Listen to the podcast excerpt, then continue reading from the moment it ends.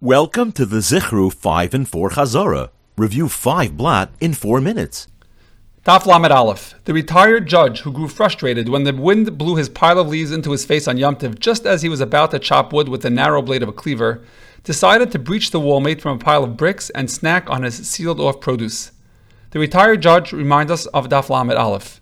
The wind blew his pile of leaves into his face because leaves have a tendency to get blown away and is therefore still muksa, even if you pile them up and prepare them before Shabbos, as opposed to wood, which will not be muksa if it's prepared before Shabbos. He was going to chop wood with the narrow blade of his cleaver, otherwise known as, known as a kupitz, because since it's a narrow blade and therefore not the normal way to chop wood on Yom one may use only that and not a regular axe. The judge was allowed to breach the wall because the mayor holds that if the bricks are not cemented together, you can break them down because of Simchas Yom Tiv. Daf Lamed Beis. The mad scientist in a lab trying to hollow out tiny lamps to hold small coins refused to let a poor man at his door sell them and share in the profit because his domineering wife would not let him.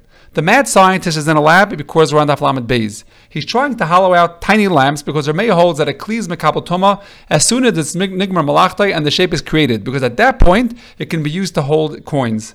The scientist was clearly not Mizarish Avram Avinu because he wasn't Merachem Alabriyos, and he didn't allow the poor man at the door to sell him and share in the profit. Our Daf says, Kol Merachem Alabriyos biyadua shu Mizarish Avram Avinu. This man was controlled by his wife, and the Gemara says that Gimel Chayim Einim Chayim, and one of them is Misha Ishtay Moishelas Alov. Daf Lamed Gimel, the peg-leg pirate who loved using his pointed branch as a spit while chewing on toothpicks he made by trimming hay, watched his men collect piles of wood on the chutzner to be used immediately for kindling a fire. The pirate is for Daf Lamed Gimel. He used his pointed branch as a spit because there is a machlekes whether one can use it on Shabbos for roasting. The machlekes is either by a dry branch or by a moist branch. He trimmed the hay to be used as a toothpick because since it's considered animal food, it's therefore not muktzah. The brisa that says it's usser is talking about hard hay that animals can't eat. His men were collecting piles of wood for kindling because anything that's in the chutzner is considered muchan as long as you don't make piles out of it. Daf Lamed Dalid. The trot on little bird fluttering at the bottom of the ladder was going to be shechted on Yom Tiv by the man who climbed up to his roof Erev Shabbos during Shvius to designate some drying grapes on the roof for eating, who had a teaching in his hand that Shabbos is Kevel HaMaisers, whether there's a Gemar Malacha or not. The latter reminds us that we're on Daf Lamed Dalid. The injured bird will be shechted on Yom Tov because the Gemara discusses whether or not one has to be concerned that the bird may be treif, which would mean that the shechita was retroactively unfit and asr on Yom Tov. He climbed onto his roof to designate the drying grapes because Eliezer holds that yesh beira, and you therefore just need to point to the pile that you would want to eat before Shabbos. The Chacham hold ein beira, and you therefore need to specify specifically which parts of the pile you want to eat. The teaching in his hand taught that by Ta'inim, that are Muksan Shabbos, it's Keveya, it for Meiser, even if it's not Nigma Malachtai, because it says, Vikarasal Shabbos Einig.